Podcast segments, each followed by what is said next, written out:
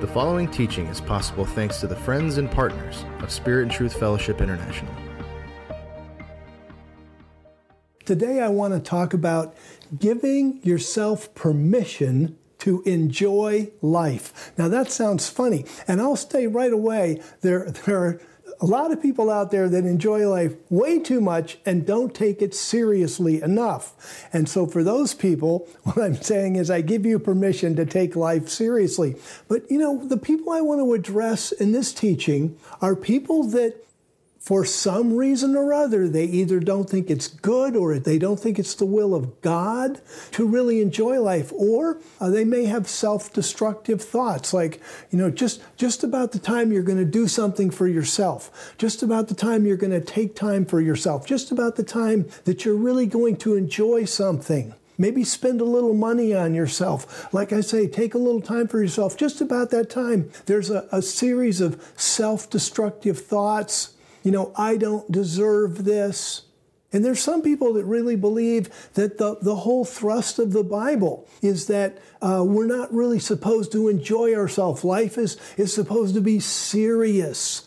And we're supposed to take life seriously. And, and there's even some denominations that, for example, uh, won't let you sing on the Sabbath or hum or whistle. Oh, you shouldn't do that on the Sabbath, you know, because God's holy. So when we're around God, you know, it's, it's like we've got to be super serious or something. And God God made the world and He made it fun and He made it a place for us to enjoy. God likes it when we enjoy life. I mean, if we simply relate as children to God, I mean, I have children and I'll tell you what, and I have grandchildren, and it's really cool when they're having fun.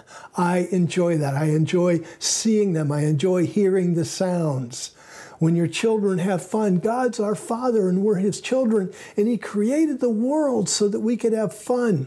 And yet, sometimes in, among Christians, it just there gets to be this thing about how we're not. It's not holy or something to enjoy life. And so, I want to come right right at that if I could. First of all, we have the example of Jesus Christ. And granted, there aren't a whole lot of examples of Jesus Christ where he's laughing and cutting up with the disciples, but there are a couple.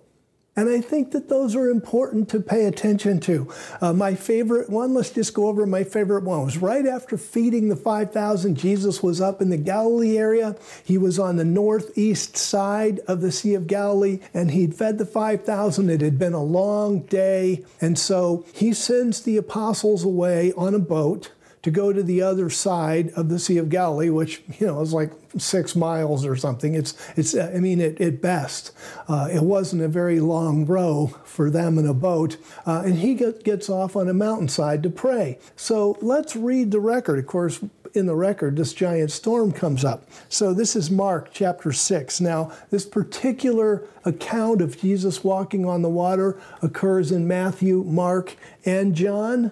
We'll read the account in Mark, starting in chapter 6, verse 45. And immediately he, that's Jesus, compelled his disciples to enter into the boat and go ahead of him to the other side toward Bethsaida, while he himself was sending the multitude away because he just fed 5,000 people, so there's a whole bunch of people. Verse 46 And after he had taken leave of them, he departed to the mountain to pray. And when evening came, so the, and this is important, so the apostles who were fishermen, who knew boats and they knew the sea, and they had left the, while it was still light rowing for the other side of the lake. And when evening came, the boat was in the middle of the lake, and he was alone on the land. And seeing them being battered as they rowed, that they hadn't gotten very far. seeing that they here they're being battered because of the wind, because of the waves, and he's sitting on the, the hillsides there on the east side of the Sea of Galilee, and he can actually still see them in the boat being battered as they rowed, for the wind was against them. Then it was about the fourth watch of the night. Wait a minute. They left in the evening. Then you have the first watch of the night. That's from 6 o'clock until 9 o'clock at night. Then you have the second watch. That's from 9 o'clock till midnight. Then you have the third watch. That's from midnight to 3 a.m. Then you have the fourth watch, and that's from 3 in the morning until 6 in the morning. So this could have been somewhere around 3 in the morning, and the disciples had been rowing all night. You can bet they were beat, they were tired. And you think this is a time when Jesus, as serious as he is, would walk down on the lake and go right to the boat and bail them out of the problem. no, it says, seeing them being battered as they rowed, for the wind was against them about the fourth watch of the night. So the earliest this could have been with 3 a.m.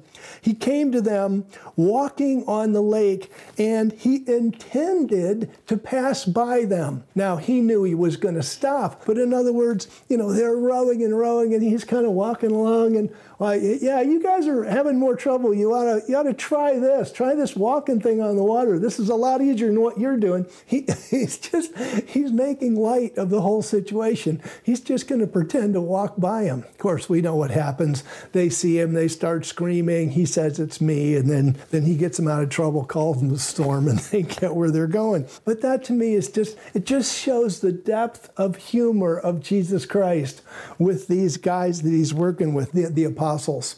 You know, and, and there are verses uh, that are translated in such a way that it makes it seem like we should be serious all the time. Like in Titus chapter 2, verse 6.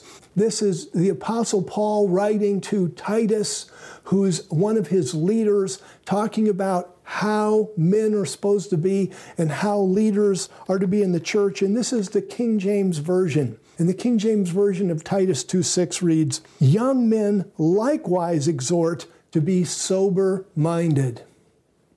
So here we are. Okay, I'm a young man. I'm supposed to be sober minded.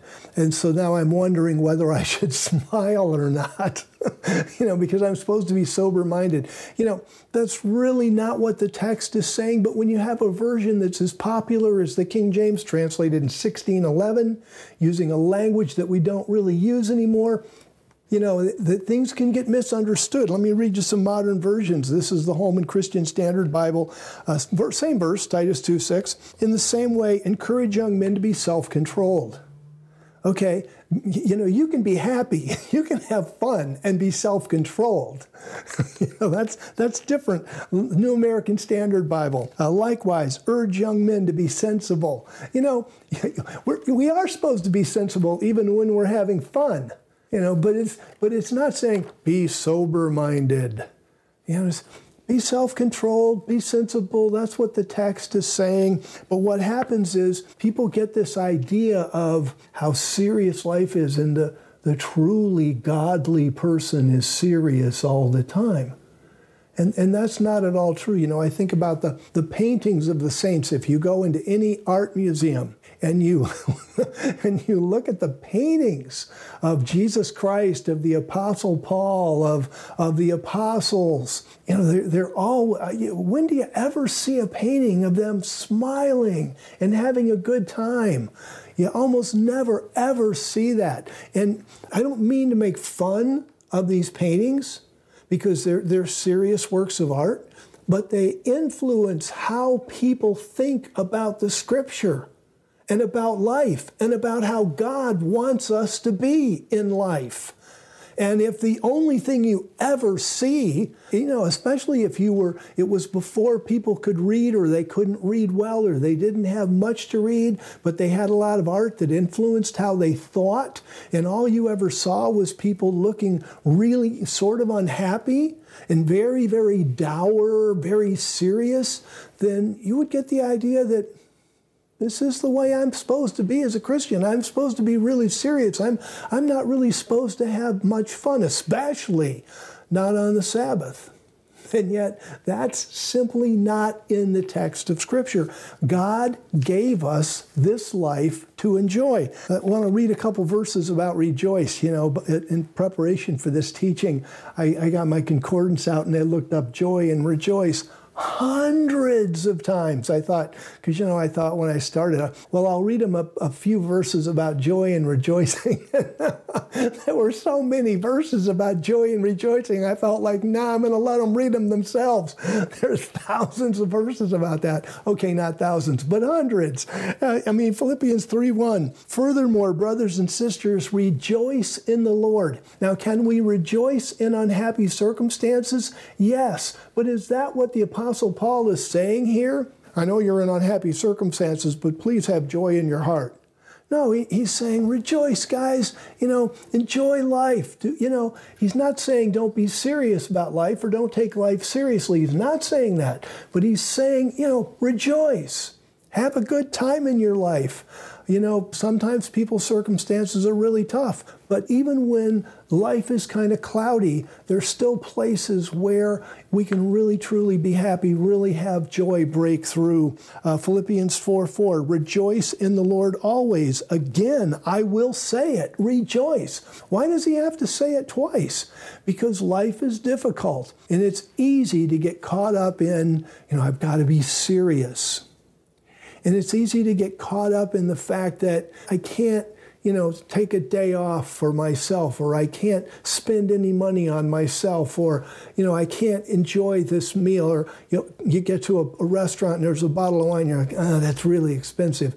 You know, and I'm not saying not to be wise because we're about to go into Ecclesiastes, and when we're talking about uh, about being joyful and enjoying life, you know, there's a couple things to keep in balance. One is wisdom. You know, if you don't have it, don't spend it.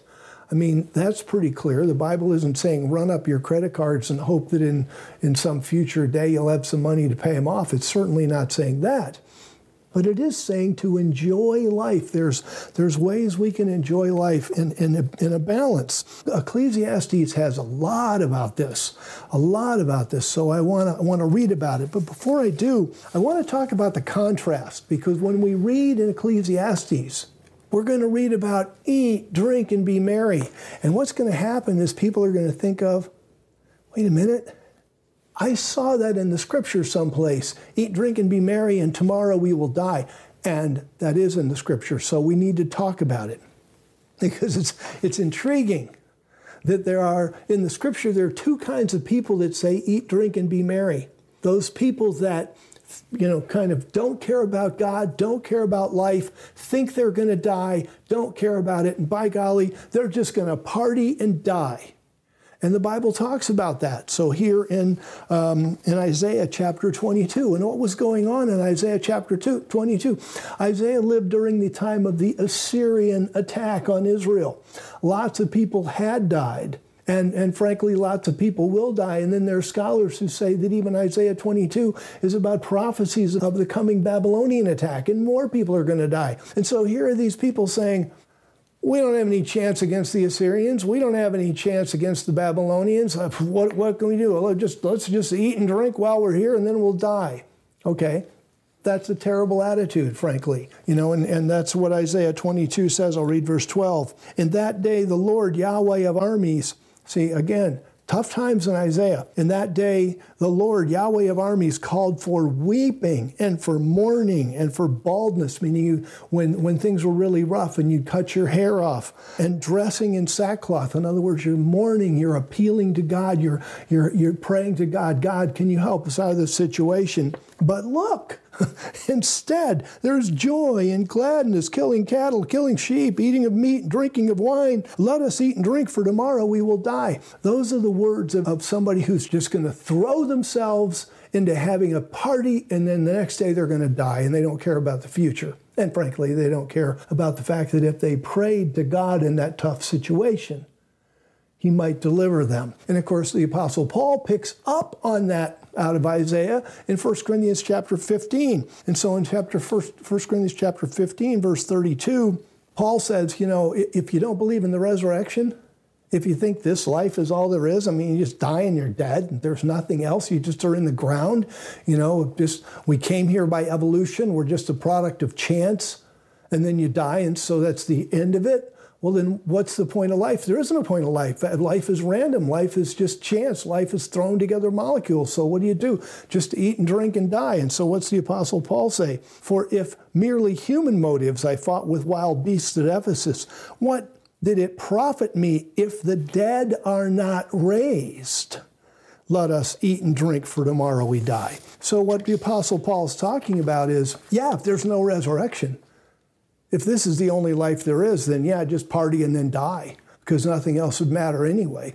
But of course, we know there is a resurrection and there is a judgment, and we will be held accountable for what we do. And furthermore, the Bible says, walk in wisdom. So we've got this balance here, okay?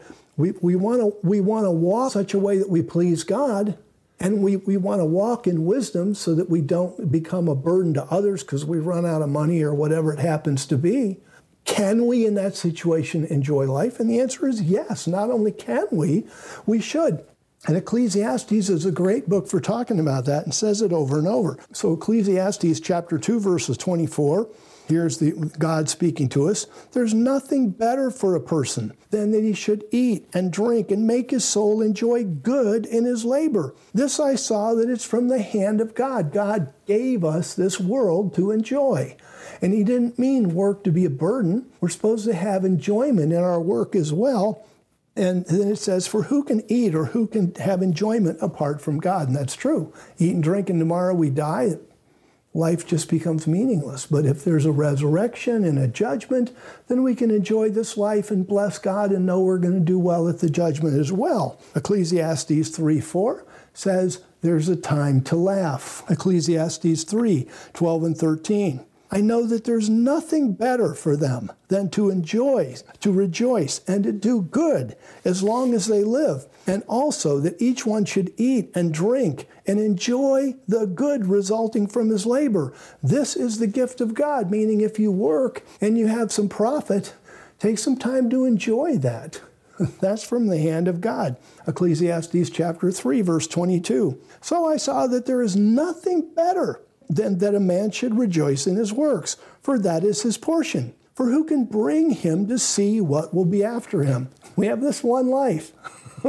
this is all we have. And then we're going to die and then we're going to be raised.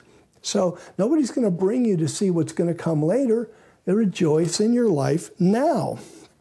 Ecclesiastes 5:18. Here is what I've seen to be good. It is appropriate for one to eat and drink and see good in all his labor in which he labors under the sun all the days of his life that God has given him, for this is his portion. Eat, drink, see good in your labor. Amen that's just enjoying life. That's saying, yeah, I can enjoy life. It's okay for me to enjoy life. It's okay for me to have some fun. It's okay for me to take some time for myself. We don't need to have all these self destructive thoughts or these thoughts that say, I don't deserve this. Because God is saying, wait a minute, if you're working, you deserve to enjoy the fruit of your work. Absolutely.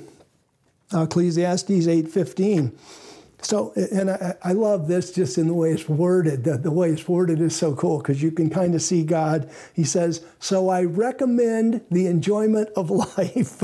I love that. Here's God. He created us, He put us on the world. We're here to bless and please and obey Him. And what does God say? Uh, by the way, I recommend the enjoyment of life because we're going to live life. The clock's going to tick. The sun's going to rise and set, rise and set, rise and set. We're going to live day after day after day. We can either live it being dour and sad and miserable, or we can find ways to enjoy life. And I love what God says here. I recommend the enjoyment of life. I do too. I've lived both ways. I've lived sad and I've lived trying to enjoy life, and enjoying life is a lot better. so I recommend the enjoyment of life, says God, because a man has no better thing under the sun than to eat and drink and to be merry, and that will accompany him in all his labor all the days of his life. So we're going to have to work. We need to make money, we need to support ourselves, and we need to have money to help other people and means to help other people as well. So we're going to have to work. But if life is all work, then we don't enjoy it. So he says, eat, drink, and be merry. That's what's going to accompany you in your work. As, as you're working, you're thinking, yeah, I'm gonna I'm gonna take some time after work. I'm gonna have I'm gonna take some time with my friends. I'm gonna eat a meal. I'm gonna fellowship. I'm gonna have some fun. You know, whatever. And that's what God says. Uh, um, Ecclesiastes 9 7. Go and eat your bread with pleasure and drink your wine with a merry heart for God has already accepted your works. Ooh, this is tough. You know, the, the, the commentators have had a hard time with this. And the scholars had, and, and the rabbis had a, had a hard time. Because, you know, look what it says Go and eat your bread with pleasure, drink your wine with a merry heart, for God has already accepted your works. And people just go flying off the deep end with this and, and don't know how to interpret. And they say, Oh, so whatever I do, whatever work I do, God has accepted it. No, come on, that's not the way we handle the Bible. We're in the context here of God giving us things to do and telling us that when we work, we should eat and drink and be merry and enjoy the fruit of our labor. And what God is saying when He says God has already accepted your works, He's saying, Look, I set it up from the beginning. I put Adam and Eve in the garden to work it and guard it. Why did Adam and Eve need to guard the garden? Who's going to come in and steal anything? The animals. At the time of the Garden of Eden, all the animals ate plants. Go back and read Genesis chapter 1. Here's Adam and Eve, you know, and they got their tomatoes and their peppers and their cucumbers and their squash. And, you know, you can just see kind of a line of hungry animals just waiting to eat that. That's like the deer in my garden now, come to think about it. but in any case, you know, so He's saying, you know, God designed us to work and enjoy the fruit of our labor. So when we eat our bread with pleasure and drink our wine with a merry heart, the reason God's accepted our works is He said, that's the way I designed it.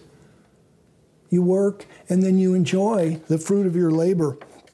Ecclesiastes chapter 11, verse 9. Indeed, if a man lives many years, let him rejoice in them all. But let him remember the days of darkness. That's when you're dead, for they will be many. And then he says, verse 9, Rejoice, O young man, in your youth, and let your heart cheer you in the days of your youth, and walk in the ways of your heart and in the sight of your eyes. You know, you see what's in front of you, enjoy the fruit of your labor. And then he says, But know that for all these things, God will bring you into judgment. That's correct.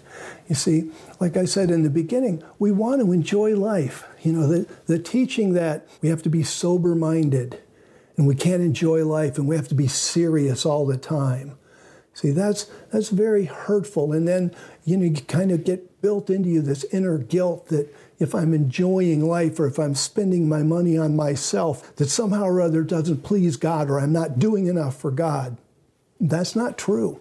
God designed us. Now, do we want to spend every dime we make on ourselves? Of course not. Like I say, we, we balance this with wisdom and realizing we're going to be at the judgment, just like it says here in the verse. You know, know for all these things, God will bring you into judgment, and He will.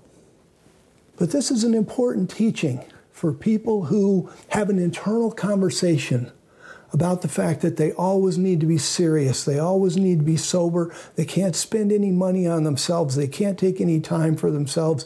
And they have this kind of a, tape playing in their head that makes life self defeating and makes life sad. And God doesn't want us to be that way. What does God speak from heaven? I recommend the enjoyment of life.